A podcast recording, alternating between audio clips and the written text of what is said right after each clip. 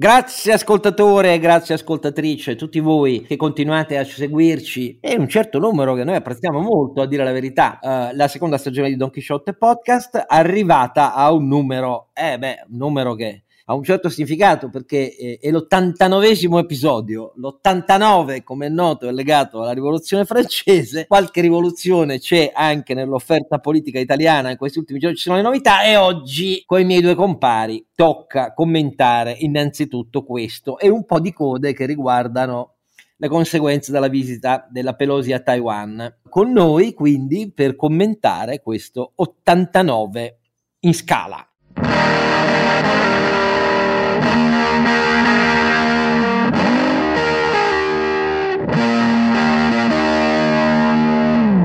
Don Chisciotte è sempre Oscar Giannino e a fianco a lui eh, si cessano i rumori di fondo che arrivano e che però voi non sentirete. Quindi... Che però poi intanto non sentiranno. Meno, meno male, meno male. Eh, ci sono due rumorosissimi compari questa sera in, adesso un rombo, però va bene, là tanto non lo ascoltano, però io ve lo descrivo perché anche se lo tagliano, a me non mi tagliano, quindi vi descrivo che qui sembra di essere al centro di un cantiere, hanno il 110%. Beh, effettivamente dove abita Cavalberto di essere al centro di un cantiere. cantiere. Milano è un cantiere d'agosto, come è giusto che sia, insomma, sono assolutamente al centro di un cantiere. Viva il paese del 110. Detto questo, il primo uh, compare in ordine di apparizione, solo perché lo cito per primo, non c'è alcuna primazia, nessuno è primo, cioè loro due sono primi, io sono il terzo ultimo nel mio macilento cavallo, ma uh, intanto c'è invece Sancio Panza. Renato Cifarelli che vi ricorda donchisciottepodcast.it è il sito. Sempre grazie per le donazioni, per chi è così gentile da aiutarci nel portare avanti questa nostra tribolata eh, progetto e lì potete iscrivervi, eccetera. Devo dire che sono contento perché i numeri ultimamente sono ottimi e quindi anche molte, riceviamo anche molte mail, molte, molti commenti. E, e soprattutto io voglio ringraziare chi, ci, chi ci ascolta dall'estero, perché eh, in realtà non solo in Europa, ma anche in altri continenti Uh, tramite il podcast, infatti ci scrivono, per questo io sono molto grato e, e ringrazio tutti coloro che eh, dall'Asia al Sud America, ehm, passando anche per gli Stati Uniti, eh, ci scrivono perché ci ascoltano. Detto tutto questo, eh, so che l'ansia è di capire se Don Quixote Podcast eh, entra in qualche coalizione, ma temo che verrete delusi. Ma comunque la vera luce, come sempre, ci è garantita da questo impianto che è già la fusione nucleare, cioè nel senso che non solo emissioni zero, ma non c'è neanche i problemi, proprio, è un impianto a fusione nucleare, quello che ha naturalmente in testa sempre il nostro Ronzinante. Carlo Alberto Carnevale Maffè, sì sì, io vado per, direttamente per carbon negative, cioè non, proprio lo, la assorbiamo la CO2 noi qui nei, nei nostri ragionamenti, poi è normale. Cioè, eh. Allora, eh, signori, eh, chi vuole cominciare a commentare i recenti sviluppi nell'offerta politica italiana? Mi è improvvisamente venuto in mente che avevo no, no, no, no, tu resti inchiodato a fare facciamo cominciare Renato dai facciamo cominciare Renato, Renato no, vai no, avanti no. tu che a me a Oscar viene un po' da ridere sinceramente io se, prego, volete, prego. se, volete, se volete inizio non ho, non ho problemi tanto diciamo che ormai dopo tutti questi anni immagino che le persone sappiano che siamo abbastanza trasparenti in queste cose. Quindi. Ah, io eh, sono rimasto, devo dire, un po' deluso del fatto che non, non, non vi sia un, un terzo polo un, un, po' più con uno, uno spirito liberale, diciamo così, perché anche se tutti parlano di liberismo, in, in Italia il, quello che viene considerato il neoliberismo, l'ultraliberismo, eccetera, non è mai esistito. Non a caso negli ultimi decenni il, il peso dello Stato all'interno dell'economia non ha fatto che crescere, quindi il liberismo non l'abbiamo mai avuto. Eh, però mi rendo anche conto, adesso poi ne parlerete voi con più eh, capacità di me di parlare di queste cose, mi rendo anche conto che naturalmente poi eh, le elezioni si fanno per portare delle persone in Parlamento e quindi ogni tanto conviene ottimizzare il risultato. Detto questo, la cosa che più mi dà fastidio della campagna elettorale è che si sta, come al solito, eh, rivelando su due filoni principali che sono uno, spendere soldi, senza dire dove si vanno a prendere, tranne qualcuno che, ha cominciato a scrivere dove li, li, vuole andare a prendere. Luigi Marattino io ho visto, eh, di altri non ho visto. Sì, anch'io ho visto, anch'io ho visto solo lui. Sarà che probabilmente lo seguiamo con un po' più di attenzione perché anche è stato nostro ospite. No, ti garantisco che degli altri non, nessuno l'ha detto. Ecco, cioè, no, no, adesso non, non vorrei fare torti perché eh, magari... Sempre democristiano, sempre. No, no, no, no, Oscar, io mica... Lei, Letta, Letta ne abbiamo già parlato, ha detto che vuole fare la dote dicendo dai ricchi, e i ricchi che ha individuato lui non coprono la dote, quindi sai, sai com'è. Ecco, ma sì, ma cioè, sono i soliti metodi. Allora, uno è big spending, e quindi andiamo avanti con, con i debiti, e l'altro mi sembra un po' una campagna elettorale da 1947-48, adesso poi ho, ho, letto da qualche parte che forse vogliono candidare anche il principe, quindi siamo, con, que- con questo siamo... Berlusconi, Berlusconi ed Emanuele Filiberto, dici? Esatto. E quindi mi sembra un po' ancora quelle campagne tipo ma se fate così arrivano i comunisti, dall'altra parte dicono ah se fate così arrivano i fascisti, però poi alla fine i contenuti, non vedo contenuti per un eh, futuro del paese che deve essere immaginato in un mondo che cambia. E questa è la cosa che a me pesa di più per il mestiere che faccio, perché naturalmente il mestiere che faccio io, che è quello dell'imprenditore, è cercare di capire cosa succederà e adattare le tue risorse e tutto quello che tu gestisci al meglio per cercare di affrontare il futuro. Cosa che qua in Italia non mi sembra nelle attenzioni di nessuno in questo momento. Vabbè, Però, dai, siamo solo agli inizi, vedrai che altre delusioni arriveranno. Vedrai, vedrai che peggiorerà ancora no, la campagna. Eh, vedrai l'ACME nell'ultima settimana che cosa sarà.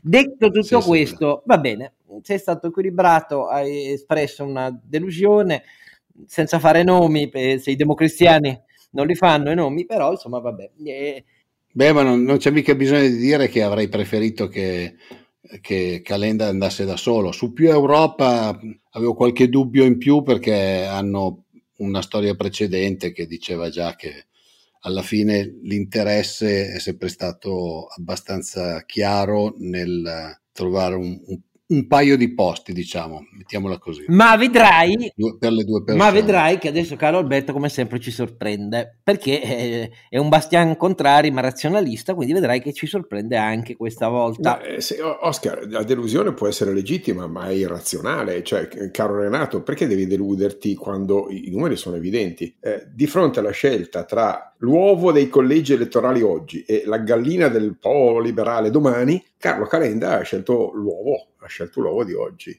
E perché l'accordo eh, di quelle due paginette firmate con, con Enrico Letta, l'unica cosa che conta sono due numeri, 70-30, il resto è diciamo abbastanza fuffa per quel che vale, okay? perché il resto non vale, mentre quel 70-30 è l'unica cosa che vale, è l'unica cosa che conta e, ehm, e Carlo Calenda porta a casa quello che voleva, cioè eh, posti privilegiati o semi-privilegiati sui collegi uninominali, che sono l'unica area oggettivamente, eh, come dire, eh, argomento di negoziazione oggi in questa sede, visto che i, i programmi non, non, servono a niente, abbiamo spiegato l'altra volta, Oscar è stato esplicito a dire potete firmare quello che volete, non, non vale nulla, tanto ogni partito eh, si sentirà libero, si sente libero legittimamente di fare quello che vuole dopo il 26 di, eh, di, settembre. Peraltro quello che ha detto Carlo Calenda, no? il polo non nasce oggi, forse nasce il 26 settembre, in ciò sostanzialmente delegittimando ogni cosa che ha firmato, eccetto quel di 70-30. Quindi io penso che abbia fatto una scelta razionale mh, mm, rispetto al breve termine, tatticamente razionale, strategicamente sbagliatissima, d'accordo, ma, ma,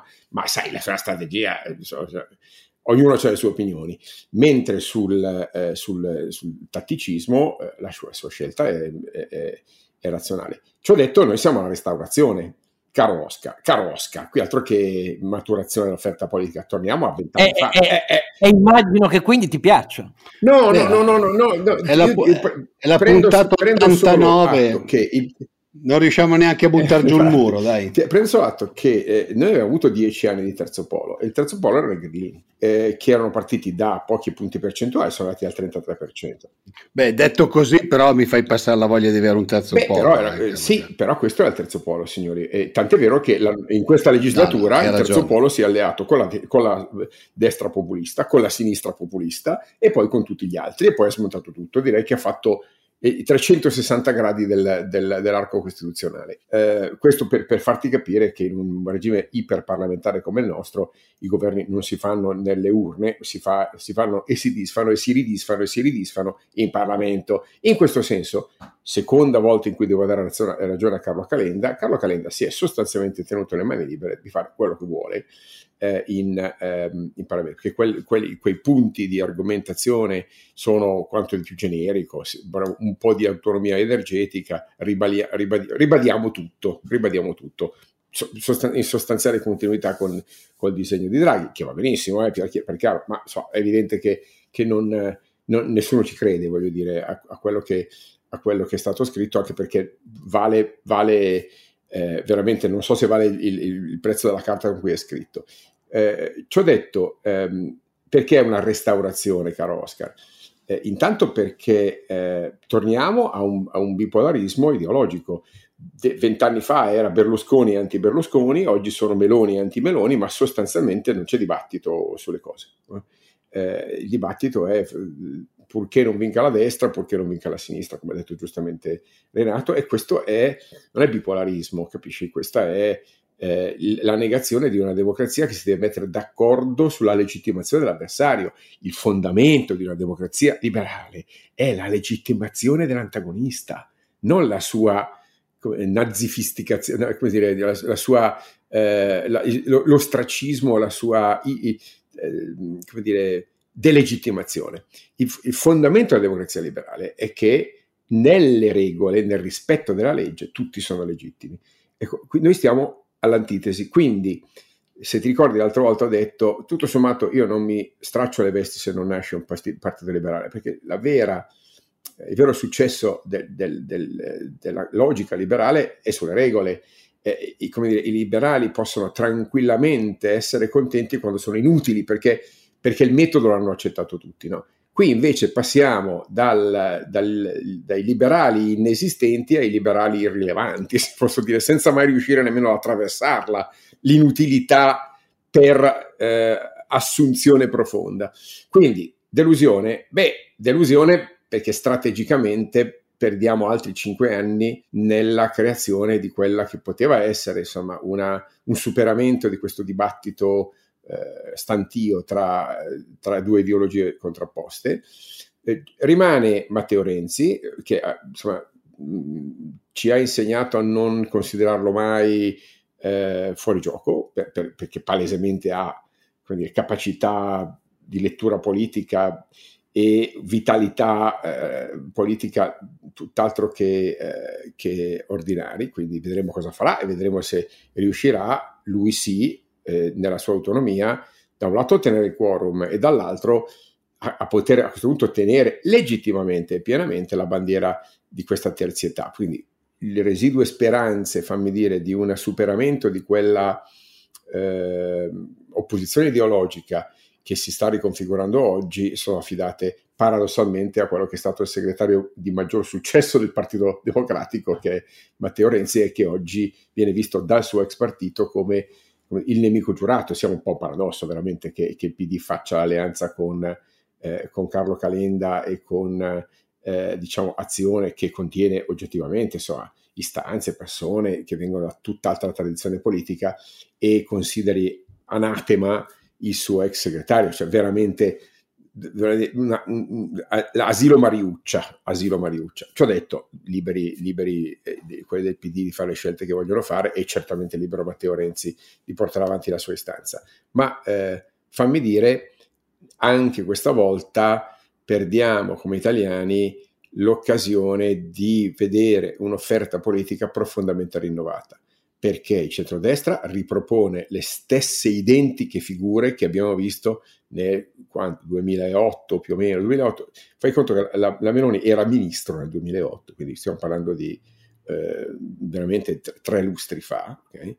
Eh, e, eh, e, la, e la, il centro-sinistra in realtà ripropone una specie di, se non è un ulivo, non so come chiamarlo, eh, non lo so, è un faggio, una, una, una, betulla, ecco, una betulla politicamente parlando, con le macchie sul, sul fusto e francamente con una fragilità sulle radici, eh, peraltro coerenti con questa storia di, frammentazione, di, di incoerenza, cioè da un lato PD firma un accordo bilaterale con Azione in cui giura fedeltà all'agenda Draghi, se vorrà imbarcare fra Toianni e la sinistra dovrà dire l'esatto contrario. Ora che Enrico Letta sia in grado di firmare una cosa e l'esatto contrario è nelle, nelle reggi della politica, diciamo che forse non è esattamente il, il miglior messaggio che si aspettava l'Italia. Vedremo il centrodestra se troverà il, la quadra di questa storia. Nel frattempo tutti si affrettano a dire che eh, il collocamento internazionale d'Italia è fuori discussione, perlomeno lo dicono Tajani e la Meloni, non ho sentito niente del genere da Salvini che invece si preoccupa del suo posto al Ministero dell'Interno e il fatto già che dica che corre per il Ministro dell'Interno è un'implicita rinuncia alla premiership. Eh, eh, ricordo che la, il suo partito nuovo si chiama la Lega per Salvini Premier, quindi che cambino il, che cambino il nome del partito, se il, se il loro leader rinuncia al, al, alla missione strutturale, addirittura nel nome del, del partito. Siamo, siamo, siamo, veramente un po' al paradosso. Eh, e comunque, secondo me, nella Lega i giochi non sono ancora definitivi. Vedremo quali sono i risultati, ma secondo me Salvini in queste elezioni si gioca il suo ruolo. Magari sbaglio, eh, però eh, in, ne, nei rivolgimenti del centrodestra questa cosa, secondo me, è tutt'altro che impossibile. Allora, eh, benissimo, mm, pare che tocchi a me. Allora, io mi limito a, a fare una mm, indicazione di metodo all'inizio. Mi atterrò in questa campagna elettorale, l'ho già scritto su Twitter, a non fare polemiche personali con Carlo Calenda. Punto. È ovvio che abbiamo cooperato insieme fino all'altro ieri eh, su un'altra possibile linea di sviluppo, lui ne ha scelta un'altra della sua alleanza, eh, ma questo non muta mh, mm, la stima e l'amicizia che ho per lui. Invece ho quattro punti, questi sì, molto chiari mm, da affermare. Primo, visto che anche Calenda ha iniziato a dire ah, questi liberali italiani che non applaudono all'intesa con Letta, che preferiscono la vittoria degli illiberali pur di non far vincere i socialdemocratici, eh, qui una risposta ci vuole però, perché quei liberali a cui si rivolge eh, siamo io, Alessandro De Nicola, Giuseppe Benedetto, Scognamiglio, insomma, Guido Gentili, quelli che erano nel comitato congiunto, che lui non ha neanche informato di quello che stava facendo. E la mia infor- eh, risposta però è una risposta oggettiva, non è di polemica. Primo, siamo sempre nel primo punto,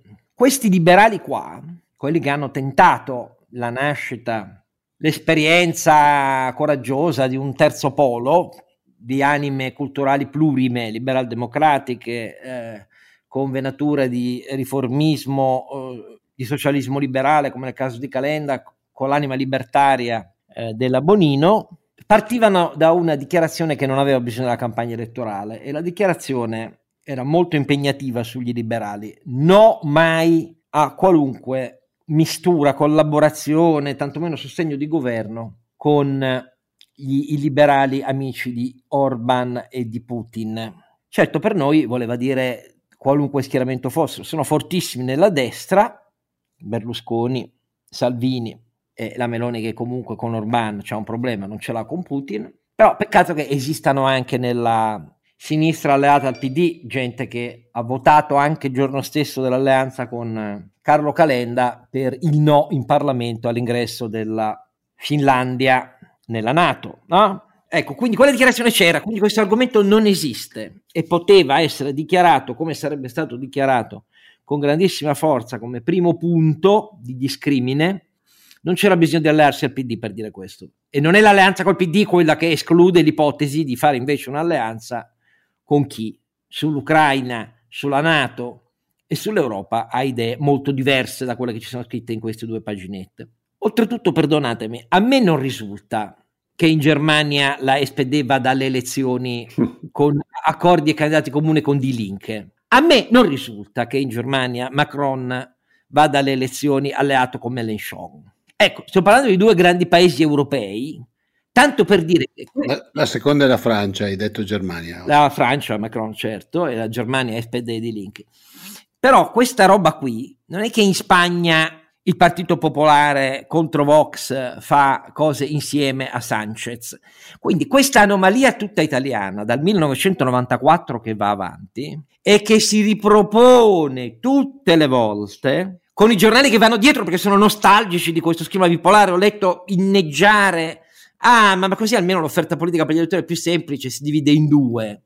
Allora, cari colleghi giornalisti, di che cazzo avete bisogno dal 94 ancora oggi, se non di un ripassino per capire che le finte coalizioni che nascono solo a fini elettorali, vi ricordate, Berlusconi nacque con l'alleanza al nord con la Lega, al sud con con Fini prima di Fiuggi, per capirci, eh? era il Fini ancora proprio tot, figlio del movimento sociale, ve lo ricordate? Sì, ecco, è sempre la stessa le proposizioni, perché le leggi elettorali, non avendo mai fatto una scelta di maggioritario organico e coerente, e non avendo mai cambiato gli statuti parlamentari, per cui si premia chi cambia partito, si premia i transfughi dandogli la possibilità di avere più soldi a disposizione che se resta nel gruppo del partito e sotto il simbolo sotto cui è stato eletto, quindi siamo rimasti un paese iperframmentato proporzionalista. Ecco, di cosa altro c'è bisogno per capire che le finte alleanze solo elettorali fanno due cose, sputtanano la politica e sputtanano le istituzioni, cioè sono ciò che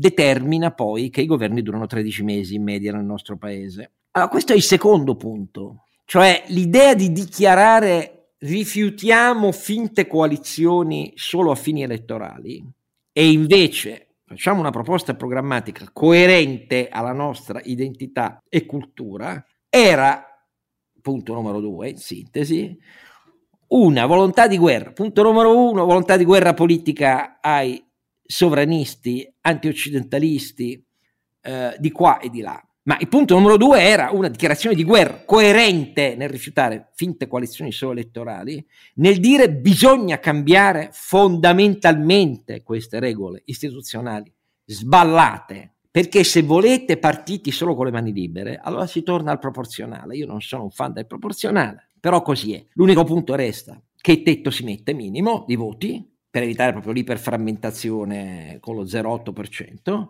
ma quello è il sistema coerente, ha le mani libere, piena rappresentanza, eccetera. Avere il maggioritario spurio che ogni volta fa nascere finte coalizioni elettorali ha provocato l'effetto per cui sia la sinistra che la destra, quando ha vinto le elezioni con questo schema, è caduta perché le coalizioni sono solo elettorali. Berlusconi fu mandato a casa, ve lo ricordate? L'avviso di garanzia al Corriere. Da, da chi? Da Bossi, dalla destra. Prodi ha fatto il grande carrozzone, compreso gli ex comunisti, eccetera, eccetera. È caduto perché l'ha mandato a casa Turigliatto. Oh, non è che me lo invento io, ci sono decenni alle nostre spalle per capire, voler capire quanto queste regole istituzionali sputtanino le istituzioni e anche la politica e la dignità della politica, perché naturalmente l'idea di fare i razionalisti alle elezioni, come vi ha spiegato caro Alberto, significa io li firmo e faccio, contraddico quello che ho detto, dopodiché tanto, oh, strizzo l'occhio, lo sapete benissimo che in Italia poi tanto sono libero di fare quello che cazzo voglio,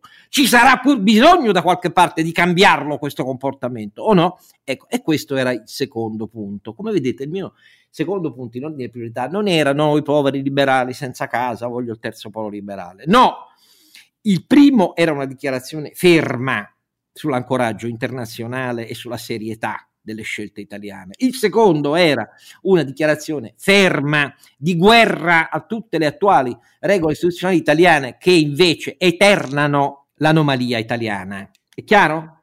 E non c'entra un cazzo dire eh, mi alleo con i socialdemocratici contro il fascismo. Perché, perché il fascismo, ve lo ricordo, in Italia è avvenuto perché da una parte i comunisti dicevano lasciamo fare Mussolini, perché odiavano i socialisti eh, invece riformisti, perché era nato dopo 30 anni di congressi in cui ogni volta il Partito Socialista Italiano mandava a casa una volta i riformisti e metteva i massimalisti e il contrario. Questa è la storia italiana, eh? non è che me la invento io. Turati era più odiato di Mussolini alla nascita del Partito Comunista Italiano. Il fascismo è nato da questo casino interno. Il mondo liberale era debolissimo e scommise anche lui sul fascismo per poi ricredersi. Ma gli arditi del popolo che combattevano cento anni fa, esattamente cento anni fa, nei mesi di giugno, luglio, luglio, agosto e settembre, contro le squadracce fasciste, ecco, quelle erano isolati rispetto alle due anime della sinistra in lotta. Io, perdonate, credo che la storia conti, non qua di cento anni fa, ma conta anche il fatto che anche Prodi ha, Prodi, Prodi ha dovuto pagare il prezzo a questa roba qua. Quindi io le finte coalizioni le considero elettorali, le considero una delle radici più profonde della totale distorsività della politica nel nostro paese e quindi i governi cadono. Questo era il punto numero due. Vado più velocemente. Terzo, certo, c'era anche l'idea che non sarebbe stato male garantire a mani libere su quelle due premesse che ho appena detto un'iniziativa elettorale che accettasse questa logica, sì, la logica che alle elezioni sono fatte per contarsi e quando è l'inizio, l'esordio di un progetto politico che è scomparso nella politica italiana per via dell'usurpazione che l'aggettivo liberale ha dovuto subire con violenza da Berlusconi dal centrodestra, perché questo è avvenuto nei decenni, tanto che l'aggettivo liberale è diventato una caricatura e ne ha approfittato la sinistra poi che dopo la sua breve scommessa sul mercato Blair ha cambiato idea dicendo che c'è il neoliberismo, però detto tutto questo, detto tutto questo bisogna accettare l'idea di contarsi, sì, perché quello ti dà la dignità di dire sono a mani libere sul mio programma, vedi punto 1, vedi punto 2 e su tutte le policies concrete poi eh, fatte non di liberismo sfrenato, perché in questo paese dove in quest'anno la spesa pubblica resta al 52 rotti per cento e il totale delle entrate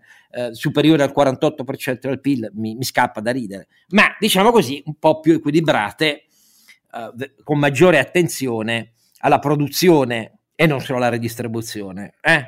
Però detto tutto questo, come vedete, questo era il mio terzo punto, non il primo né tantomeno il secondo, quindi non c'è niente di ideologico nel progetto a cui con altri amici invano ho tentato di dare una mano e mi sembra che il punto 1, 2 e 3 comunque restino senza risposta. Sì, restino senza risposta. Perché? Perché non credo che Calenda rispetterà il punto 1, ma certo che ci credo, lo rispetterà e come?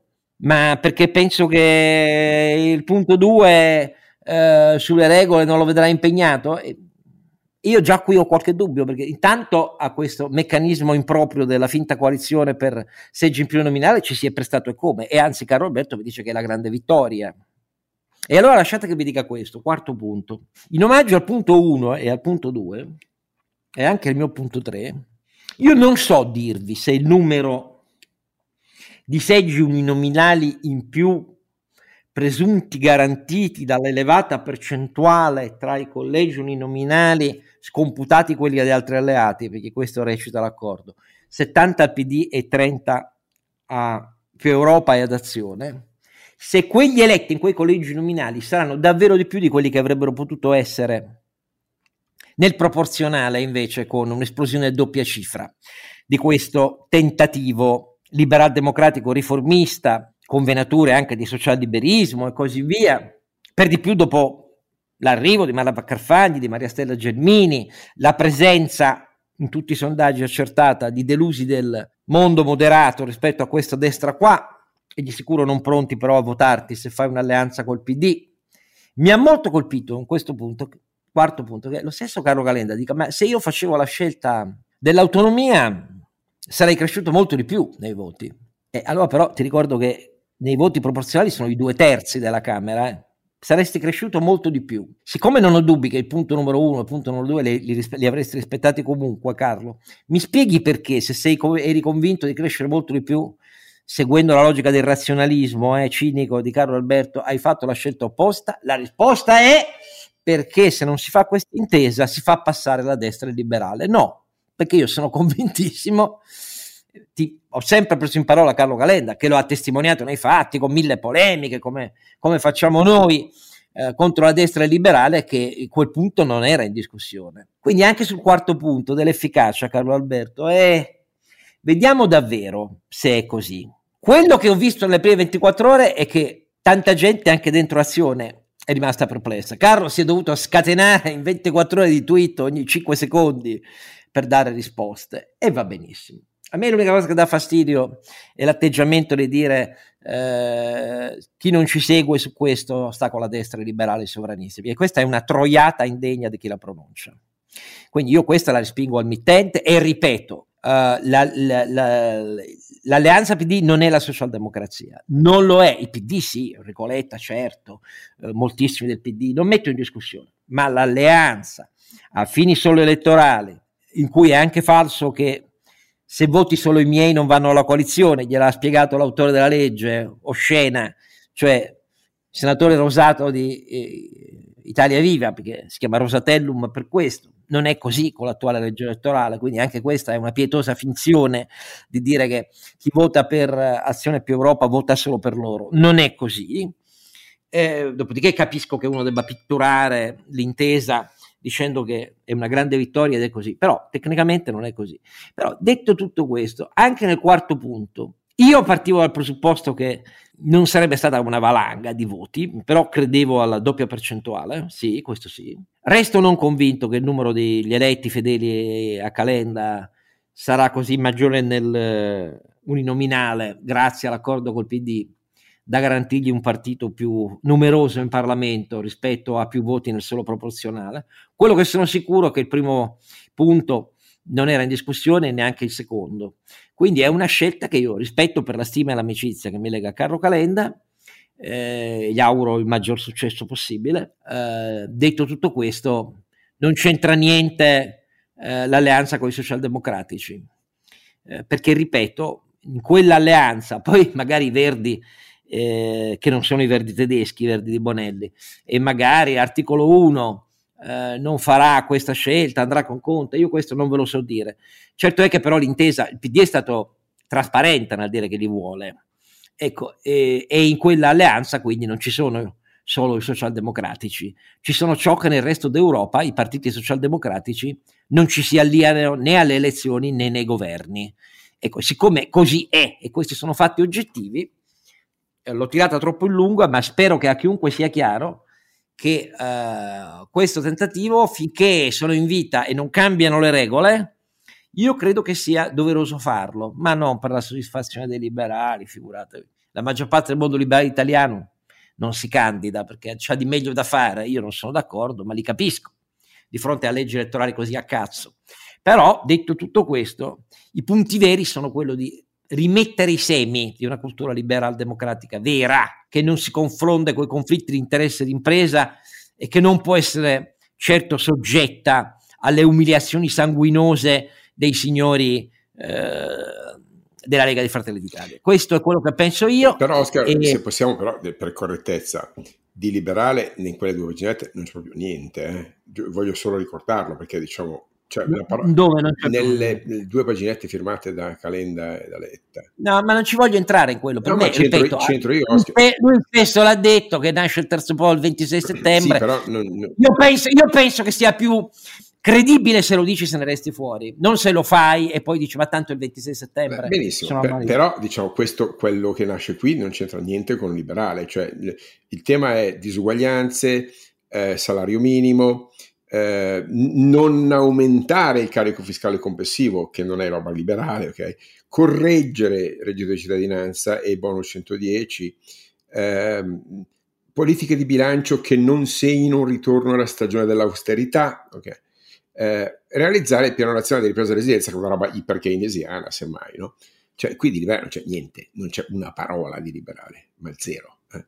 Io, se lo dici tu, io ti vengo dietro, ma io non voglio fare polemiche su questo. No, no, siccome, quel pezzo di carta, quel pezzo di, come quel pezzo di carta non vale sì, niente, infatti, per fortuna non vale niente, però mi, non, venga, non, mi si venga a dire che questo qui è la base. Per non lo prendo sul sì, serio. Infatti, io prendo solo sul serio il fatto che. Come vedi, io ti ho seguito sui numeri. Beh, esatto, perché numeri... lui partiva da un rapporto, diciamo, 75-25 e ha portato a casa un 70-30. Posso dire, bravissimo negoziatore, perché l'unica cosa che conta è che si è portato a casa un, un premio quantificabile tra il 20 e il 25% rispetto premio, scusami, potenziale, nel senso che poi bisogna vedere cosa succede. Ah, ecco. Però, ah, però ecco. siccome la battaglia la fai sulle liste e le liste quelle sono, no? Ehm, quindi razionalmente ha scelto l'uovo oggi dei seggi elettorali eh, e sai, tra certo e l'incerto un capo politico sceglie il, il certo nel, nel, suo caso, dimostra ovviamente in questo senso di non avere una, un, un, vero e proprio progetto politico liberale. D'altra parte in quello che ha firmato non c'è, una, non c'è la traccia, ma nemmeno una di un, uh, di un signature policies, come si dice in termini, no? cioè de- delle politiche caratterizzanti ripeto, era più terzo polo il Movimento 5 Stelle che aveva un paio di elementi caratterizzanti, la reddito di cittadinanza, il, il, il tema della, della rappresentanza, rifare il Parlamento, e alla, e alla fine l'hanno portato a casa, hanno, hanno, dimezzato, no, hanno ridotto il Parlamento di un terzo, non si capisce bene perché, ma l'hanno fatto, hanno cioè, alla fine le loro battaglie, per quanto assurde, le hanno vinte. E qui si rinuncia anche a combattere, in cambio di un piatto di lenticchie, siccome sai, è il 2022. E Ma non puoi dire un piatto di lenticchie, eh, hai, hai detto che ha fatto benissimo. Sì, ecco ha fatto benissimo. Tattica. Le lenticchie mica sono cattive, voglio dire. sono un ottimo piatto, sono un sostituto proteico significativo. Si mangiano a Natale, Natale esattamente. No, mi viene in mente questo. Vedremo se arrivano a Natale. Non dovrei dire, ma insomma, il 28 di ottobre del 1922, cioè cento anni fa, eh, ci fu un colpo di Stato in Italia, no? E, e ricordo che, ehm, che, che, che, quella data fu, fu, dichiarata festa nazionale per tutto il periodo del fascismo. Ehm, e ricordo che una delle motivazioni che eh, spinse eh, come dire, Mussolini a passare all'azione, per quanto farsesca, era proprio quella del, eh, del, non ci accontenteremo di un piatto di lenticchie ministeriali, così mi ricordo del discorso al Parlamento che fece, che fece Mussolini. No, cioè, non, non, cioè, noi, noi, siamo portatori di una, di una, una, rivoluzione, di una nuova idea e non, non venderemo no? eh, non, non, intendiamo andare al potere per la porta di servizio, eh, la nostra formidabile primogenitura in ideale non si comprerà per un miserevole piatto di lenticchie ministeriali. Me lo ricordo questa frase. E, ehm, e secondo me oggi invece siamo di fronte a un miserevole piatto di lenticchie elettorali, neanche, neanche, eh, neanche ministeriali. Ci ho detto, le lenticchie a chi piacciono con un po' di zampone fanno la loro bella figura. Va bene, fermiamoci qua. E adesso occupiamoci, ohimè, di un'altra ombra pesante sul futuro, perché insomma la visita della Presidente della Camera dei rappresentanti del Congresso americano, Nancy Pelosi, a Taiwan, non coordinata con eh, né con la Casa Bianca, col Pentagono, figlia di un'iniziativa personale fortissimamente voluta dalla Nancy Pelosi, che ha dichiarato di considerare questa visita mm, fondamentale per il, la legacy, il suo lascito che vuole fare a difesa dei diritti e delle libertà mh, mm, su quello scacchiere eh, molto delicato internazionale, ha creato delle conseguenze. E insomma, mh, mm, la segreteria di Stato americano, il Pentagono e la Casa Bianca ci hanno provato a spiegare a Nancy Pelosi. Non di non essere d'accordo con le sue dichiarazioni rese e che avrebbe reso a Taiwan, perché da questo punto di vista gli Stati Uniti sono inequivoci nel fatto che un'eventuale iniziativa militare cinese verso Taiwan vedrebbe gli Stati Uniti impegnati in prima fila, non, non si trattava di innovare la linea politica, ma si trattava invece di andare a fare questo gesto dimostrativo mentre si avvicina eh, il congresso per Xi Jinping, lui è, lo hanno capito tutti in questi ultimi due anni di intensificazione delle provocazioni militari a Taiwan, vuole lasciare risolta questa questione dietro le spalle farlo in questo momento, per di più con la Cina che non si è troppo data da fare a favore dei russi fino a questo momento, anzi ha ritirato anche investimenti e imprese, non era il massimo dell'opportunità, diciamo così.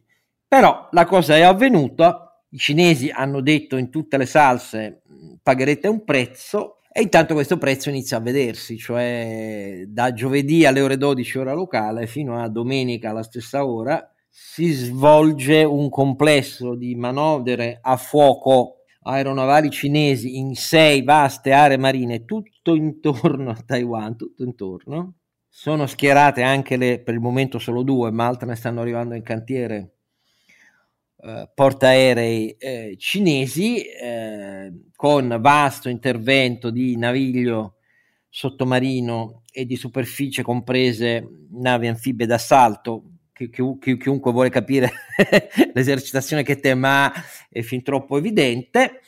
Uh, speriamo non avvenga nulla, ma detto tutto questo, la domanda è: ce n'era bisogno? E poi la risposta già immediata: ah, ma perché dobbiamo farci intimorire dalla Cina al punto tale da evitare visite di Stato? No, c'è sempre un'opportunità in queste cose. Non si tratta di negare il sostegno, ci mancherebbe a Taiwan e a Formosa. Eh, che sono la stessa cosa, ma si trattava di opportunità. Voi due come la pensate? Renato? Eh, beh, dal punto di vista geostrategico non è il mio campo, ho qualche, ho qualche difficoltà a immaginare quale possa essere la situazione.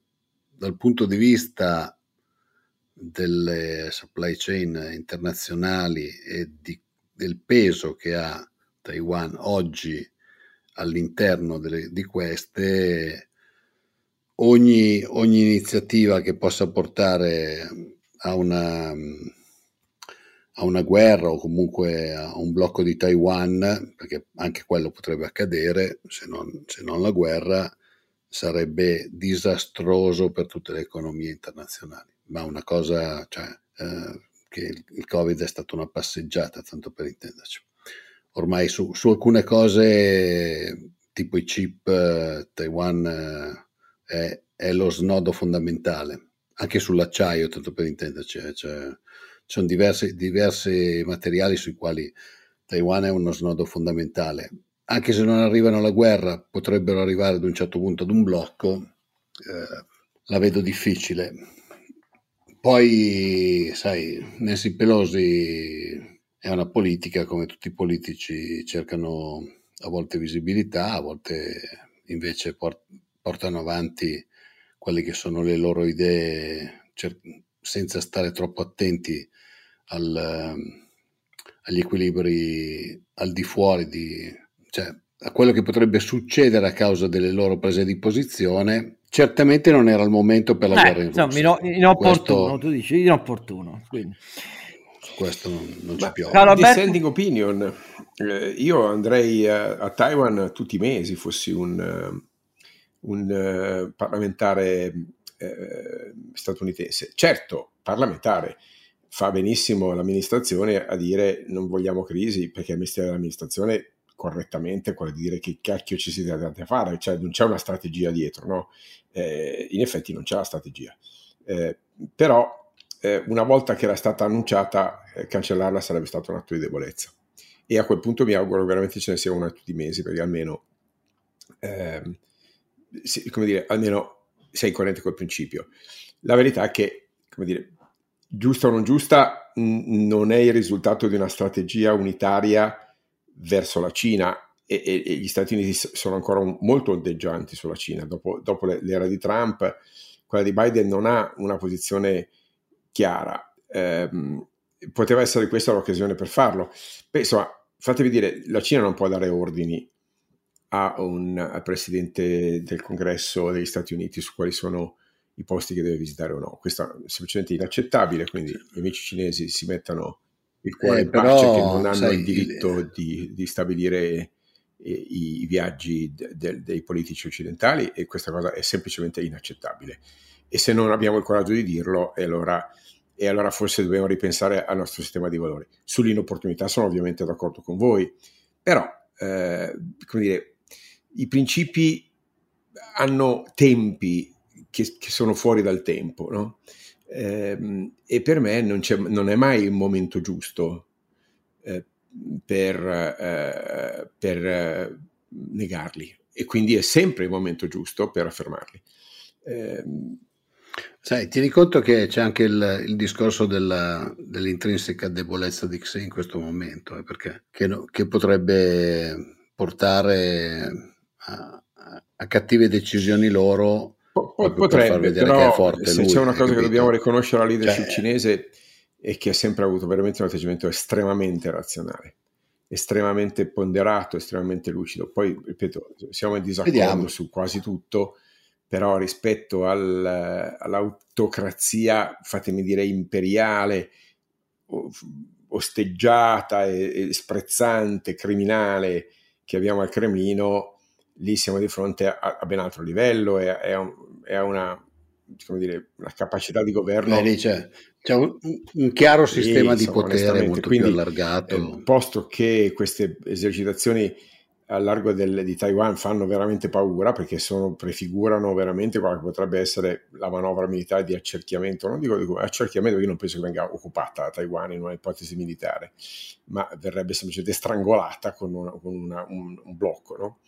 Ehm, però eh, al di là di scenari fantapolitica, fanta, fantastrategia, eh, la, la, verità è che tornando alla Pelosi, caro Renato, eh, non, capisci che non è mai il momento per ribadire eh, che Taiwan ha, ha, ha, diritto di esistere. Non è mai, perché se riconosciamo alla, alla Cina il diritto di veto, che, allora cosa facciamo? Andiamo a Taiwan quando dice lei? No, no, no, no, attaccano io... Trump, i cinesi no, se la devono mettere era... Taiwan no. deve vivere per me... ha diritto di vivere perché è una democrazia vivace, ha un'imprenditorialità straordinaria co- come è nella cultura cinese, perché, perché, Taiwan è un pezzo fondamentale della cultura cinese e, e, e, e si dimostra che come dire, la cultura cinese in un contesto, fatemi dire, liberal democratico, con tutti i suoi difetti, eh, dà lezioni al mondo. Una piccola isola di 26 milioni di persone fa cose straordinarie eh, e le ha fatte scegliendo specializzazioni ingegneristiche, trade, eh, meglio di qualunque altro soggetto al mondo, con capacità imprenditoriali che guarda caso tornano a investire sulla Cina, si stanno espandendo sul sud-est asiatico. Insomma, Taiwan è un, ne parliamo poco, ma è veramente un fenomeno straordinario e va difeso, va difeso nella, nella sua in, in, integrità e, e francamente le, le, le, le, misure imperiali ottocentesche della Cina, quelle eredità della... Cioè, tanto diplomaticamente siamo tutti d'accordo che di Cina ce n'è una. Benissimo, questa si chiama Taiwan, e, ma fa parte della grande cultura cinese legittimamente. Eh, e secondo me negare tutto questo vuol dire negare la storia. Quindi mi spiace eh, i cinesi e Xi Jinping con tutta la simpatia che meritano perché hanno fatto cose straordinarie, eh, non gli si deve in nessun caso riconoscere il diritto di veto su una, sulla libera circolazione della politica occidentale. Possono mandare tutte le portaeree del mondo, ma hanno, hanno e avranno torto, dobbiamo avere il coraggio di dirlo. Eh, la storia è più complessa di, di come la metti, caro Alberto. La storia è complessa perché eh, se guardiamo dal punto di vista giuridico internazionale, eh, anche se non molti ci fanno attenzione e i giornali non capisco perché non lo ripetano sempre, quando nel 1971 la rappresentanza della Cina alle Nazioni Unite divenne quella della Repubblica Popolare, da allora, da allora eh, anche grazie al fatto che la riunificazione mh, sta nell'equivalente della Costituzione cinese, per capirci, della Repubblica Popolare Cinese. Ma da allora in poi non è che la comunità diplomatica internazionale ha visto la stragrande maggioranza dei suoi membri riconoscere formalmente la Repubblica che noi chiamiamo Taiwan, cioè la Repubblica Democratica Cinese, non quella popolare cinese.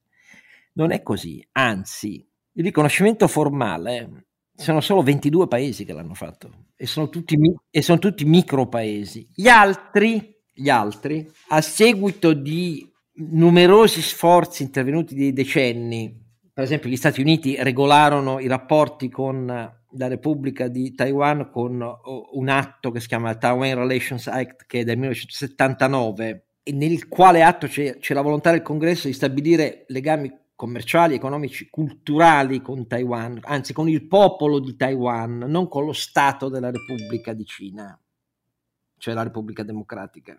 Tant'è vero che quando è arrivata la Pelosi non c'era un ambasciatore americano, perché non c'è un ambasciatore. C'è l'American Institute di Taiwan che fa le funzioni equivalenti di un ambasciatore, ma non è un ambasciatore. Allora, questa condizione che vede il riconoscimento pieno solo di paesi come la Taiwan, Belize, Burkina Faso, El Salvador, Guatemala, Haiti, sono quasi tutti centroamericani.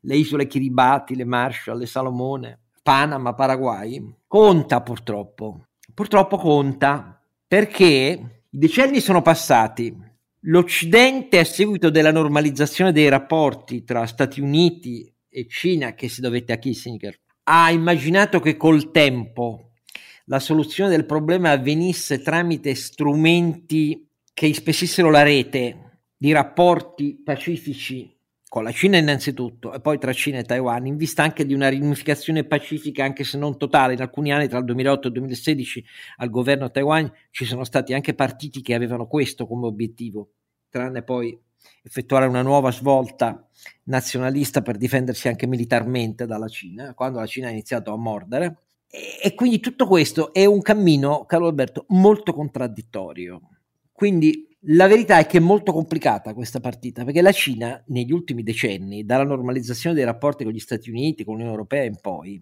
ha letto tutto questo processo dicendo bene, dovremmo solo aspettare il tempo, ma poi ce lo fate fare, punto. Perché altrimenti avreste dovuto, altrimenti avreste dovuto riconoscere formalmente la sovranità del governo di Taiwan, non procedere in questa maniera così felpata per evitare provocazioni. Allora, adesso siamo a un punto molto delicato, perché la Cina ha fatto capire in questi anni chiaramente che intende risolvere la faccenda. Non significa che intenda risolverla militarmente, però in assenza di sviluppi e in presenza a Taiwan di un governo che difende la sua sovranità piena, invece, dice a Occidente che fai? Dopo tanti decenni cambi di nuovo posizione e, e, e senza neanche riconoscerla formalmente, quindi la questione è molto complessa dal punto di vista diplomatico, ma diplomatico militare anche, perché come manco la riconosci e poi dice che la difenderai con le portaerei e i tuoi aerei. Ecco, insomma, io dico solo questo. Questa è una faccenda che a colpi di spada finisce male. Ecco. Questo lo dico perché ne sono convinto da tanti anni, perché penso che poi per decenni questo atteggiamento occidentale è andato avanti per inerzia, eh? perché la Cina l'ha fatto capire in tutti i modi recentemente che aveva altre intenzioni, e però è sempre rimasta una posizione americana irrisolta di dire sì, ma evitiamo iniziative che possano sembrare unilaterali. Ci vorrebbero un grande sforzo convergente, però io credo che la presenza Biden non abbia la forza per un accordo di queste proporzioni eh, con la Cina. C'è il midterm, non si sa quanto dura davvero il potere democratico alla Casa Bianca, bim bim bim bim. Tutto questo avrebbe dovuto dire alla Pelosi, secondo me, che era inopportuno, non perché non si tratti, caro Alberto, di affermare il diritto pieno eh, di un presidente della Camera del Congresso degli Stati Uniti di andare dove vuole, questo sono completamente d'accordo con te, però questo, tutto quello che ti ho ricordato pesa come un macigno, eh? è l'Occidente che si è messo in questa condizione qua. Mi dispiace per il popolo di Taiwan, mi è sempre molto dispiaciuto perché poi hanno tirato su un'economia e una società straordinaria, eh, è come la Corea del Sud, eh, però eh, se siamo stati inerti per decenni poi ci svegliamo con le portaerei, non è una buona logica. Questo è quello che penso io. Mi limito a dire questo. Non so, caro Alberto, se ti sembra influente quello che no, ho detto. Certo ma... che lo è. Cioè, i, dal punto di vista della diplomazia e dei riconoscimenti formali, hai correttissimamente rappresentato la situazione. E non c'è dubbio che siamo, siamo, in un limbo e i cinesi sanno aspettare il 2049 quando di fatto poi questa cosa poi loro dicono dovrà, eh, dovrà avvenire. Sì, sì, sì. E vi, vista, visto il, il, modello di pianificazione, per loro il 2049 è giusto qualche piano quinquennale da qui in avanti e sapranno aspettare, secondo me. Um, Anche perché la, la, citazione che ha fatto per inciso Renato non è anch'essa mica ininfluente. Cioè, la Cina ha clamorosamente violato gli impegni al passaggio di consegne di Hong Kong, li ha violati da tutti i punti di vista non è vero che ha mantenuto il modello eh, di Hong Kong, partito unico, repressione, forze armate, adesso a governare Hong Kong è il capo della repressione eh, che ha espiantato qualunque possibilità di opposizione democratica a, a Hong Kong, a dominio eh, militare eh, cinese e, e, al comando pieno di Pechino. Quindi i due modelli sono andati a quel paese. L'Occidente è rimasto a guardare, eh. Questo è quello che ha fatto. Eh, anche perché poi quando sei lì cosa fai? Benissimo, cioè, e, e, allora se questo l'abbiamo fatto a Hong Kong, capisci che la Cina dice esatto. a maggior ragione non lo farete, non, avete, non avrete né la voglia né la forza, perché a Hong Kong vi ho fatto capire cosa succede.